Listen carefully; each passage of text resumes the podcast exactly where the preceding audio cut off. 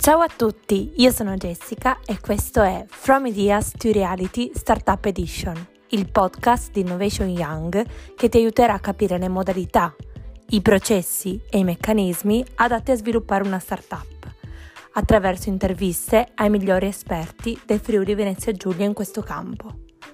Innovation Podcast Startup Edition. Buongiorno a tutti, io sono Jessica di Innovation Podcast e sono qua con Milena Bortolotto, ricercatrice e tecnologa di Area Science Park, per la seconda puntata di From Ideas to Reality e mm, Startup Edition. Ciao Milena, eccoci di nuovo qua per la seconda puntata. Come va? Bene, grazie Jessica, ben trovata, tutto a posto. Grazie di questo secondo invito per parlare di startup. Grazie a te Milena. Allora, questa seconda puntata andrà a parlare principalmente di startup innovative. Allora, entriamo subito all'interno del tema. Ma che cosa sono e perché si sono create le startup innovative, Milena? Ma eh, Jessica, perché si sono create? Non lo so, lo posso immaginare. Sicuramente eh, penso per aiutare tutte quelle piccole start-up che vogliono crescere ed hanno un alto contenuto tecnologico a svilupparsi nel modo migliore. Eh, lo Stato italiano nella, nella, legge del 2012 ha infatti definito le società, innova- le start-up innovative come società di capitale eh, costituite anche in forma cooperativa, ma devono avere la, la devono avere un alto contenuto tecnologico, un alto valore tecnologico sia nel prodotto, sia nella ricerca, ma anche nella commercializzazione del, dei loro prodotti e servizi. Bene, dato che mi hai detto questa cosa, allora entriamo più nel vivo a parlare delle start-up innovative e soprattutto quali sono i requisiti per aprire una startup innovativa, per costituire una startup innovativa, se non sbaglio. No, non sbagli, hai capito perfettamente il punto. E startup eh, innovativa devi avere dei requisiti assolutamente obbligatori, altrimenti sei una startup, quindi una nuova impresa. E la società deve essere eh, costituita da almeno 5 anni il valore totale di quello che producono questi giovani soci deve essere inferiore a 5 milioni di euro.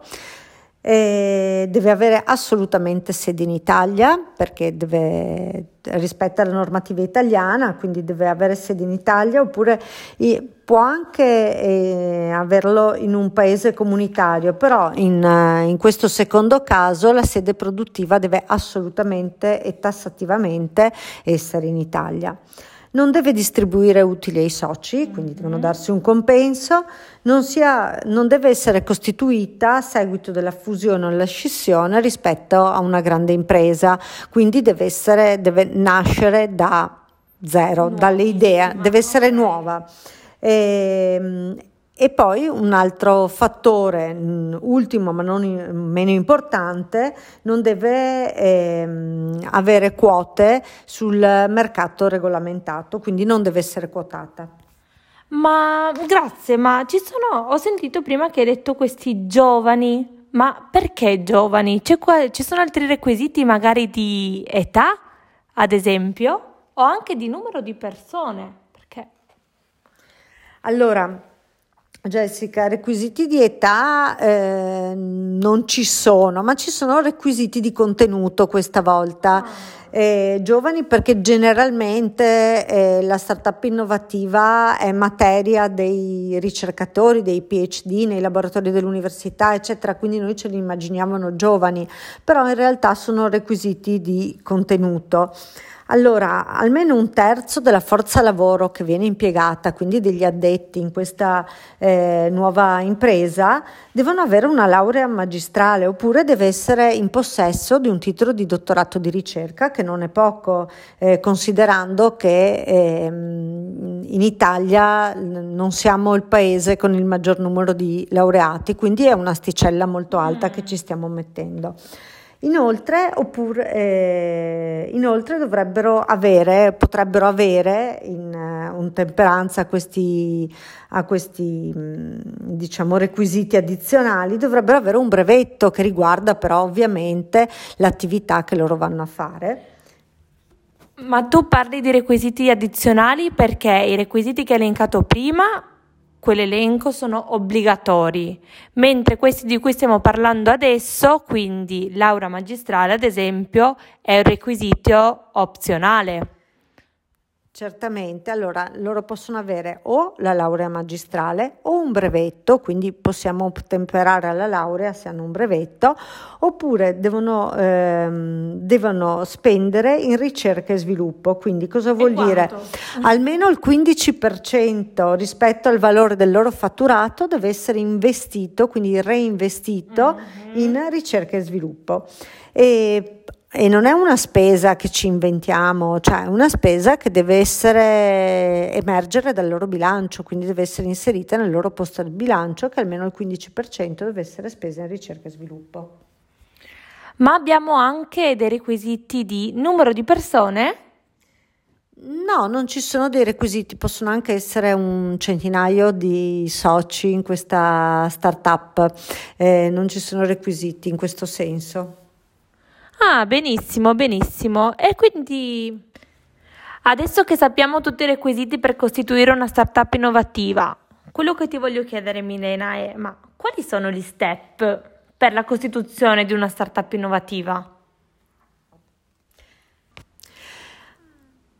Eh, beh, ora che, eh, che, avete controllato se avete tutti i requisiti, immagino che vogliate aprire una startup innovativa e, e avete scoperto che oltre al, a questi requisiti eh, ci sono anche alcuni vantaggi. Eh, eh, per iscriversi è necessario andare al registro delle imprese presso la vostra Camera di Commercio. Quindi ehm, potete farlo anche online, però sempre nel sito della Camera di Commercio, eh, oppure potete utilizzare un tradizionale notaio. Eh, Dopo questo step di andare alla Camera di Commercio per registrarsi, che altro step c'è Milena per aprire, per costituire una startup innovativa e per per farla, diciamo, poi funzionare? Beh, sicuramente dovete affidarvi a un bravo commercialista mm. eh, che terrà conto non solo di quelle che sono le vostre esigenze in termini di bilancio, eccetera, ma magari potrà aggiornarvi anche su tutti i programmi vantaggiosi che ci sono per il fatto di essere una startup innovativa. Benissimo, e poi comunque nelle prossime puntate potremo scoprire meglio anche diversi tipi, le diverse vie e strade di come creare una startup, perché ce ne sono diverse, giusto Milena? Nel senso che diverse dal punto di vista giuridico oppure dal punto di vista ah, economico. Ma diciamo che ci sono diversi tipi di finanziamento, diversi tipi di aiuto, ci sono molti programmi di aiuto alle start-up Infatti questo te lo chiederò nelle prossime puntate, ma adesso ritorniamo nella, nel nostro focus principale di questa puntata, che sono le start-up innovative. Quindi step per la Costituzione, li abbiamo detti tutti? Sì Jessica, li abbiamo detti tutti. Benissimo, bene, adesso passiamo a un'ultima domandina circa sui vantaggi di costituire una startup innovativa. Cioè, c'è, abbiamo eh, capito quali sono i requisiti, quali sono gli step per la costituzione, un po' come, come sono nate, tra virgolette, però cioè, perché dovrei aprire una startup innovativa? Cioè, quali sono i vantaggi che mi dà? Allora, mm, ci sono molti vantaggi, alcuni previsti già per legge e i principali mm, sono ad esempio l'esonero del pagamento delle imposte di bollo, dei diritti di segreteria presso le, le, le camere di commercio di riferimento, oppure se tu eh, vuoi assumere del, del personale nella tua startup perché magari è un momento di super lavoro, stai intravedendo delle possibilità di sviluppo, eh, li puoi assumere assumere in modo semplificato e agevolato.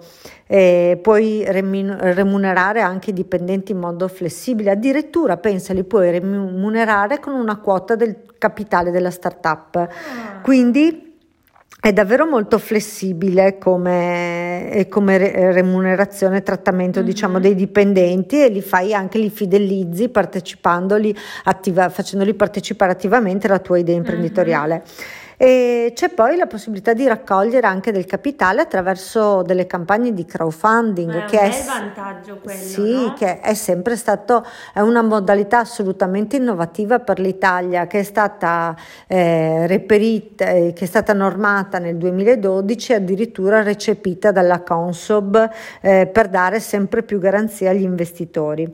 E inoltre Infatti di crowdfunding parleremo anche nelle prossime puntate, giusto? Ecco qui, sempre Jessica all'attacco in spinta su nuove, su nuove puntate.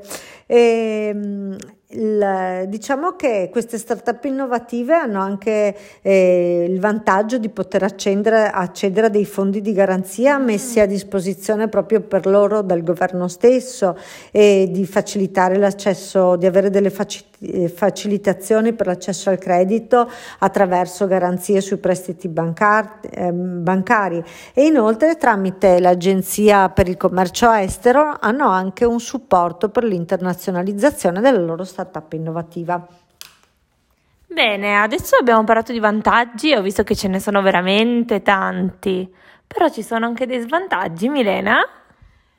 Beh, gli svantaggi sono quelli che derivano direttamente dal loro, dagli requisiti obbligatori.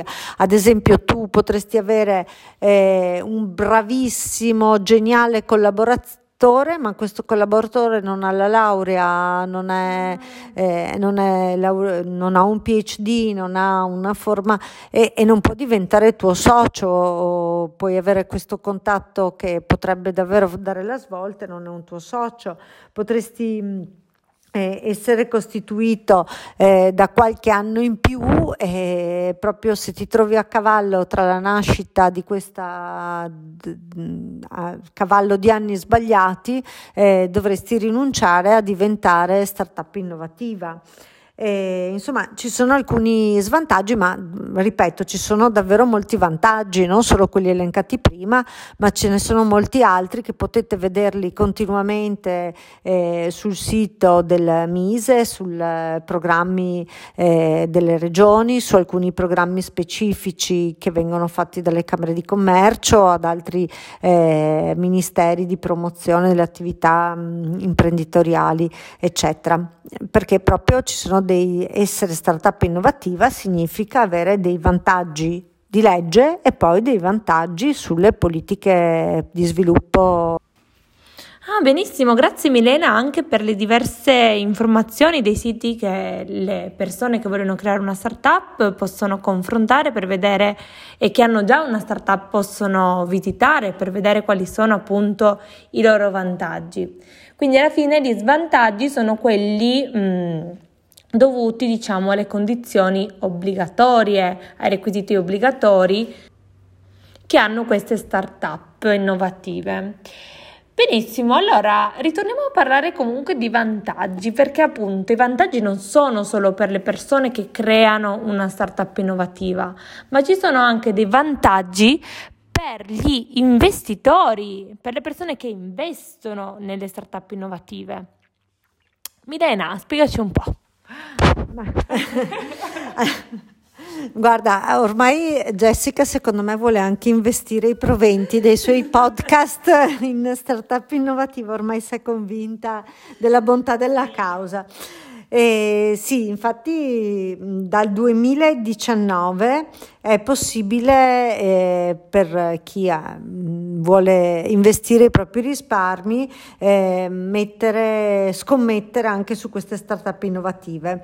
Eh, infatti ci sono degli incentivi per le persone fisiche che ehm, ti portano eh, a fare alcune detrazioni IRPEF, addirittura mi sembra anche del eh, 40%, eh, mentre se sono persone Persone giuridiche. Giuridiche, grazie, che ormai sono stanca da questa...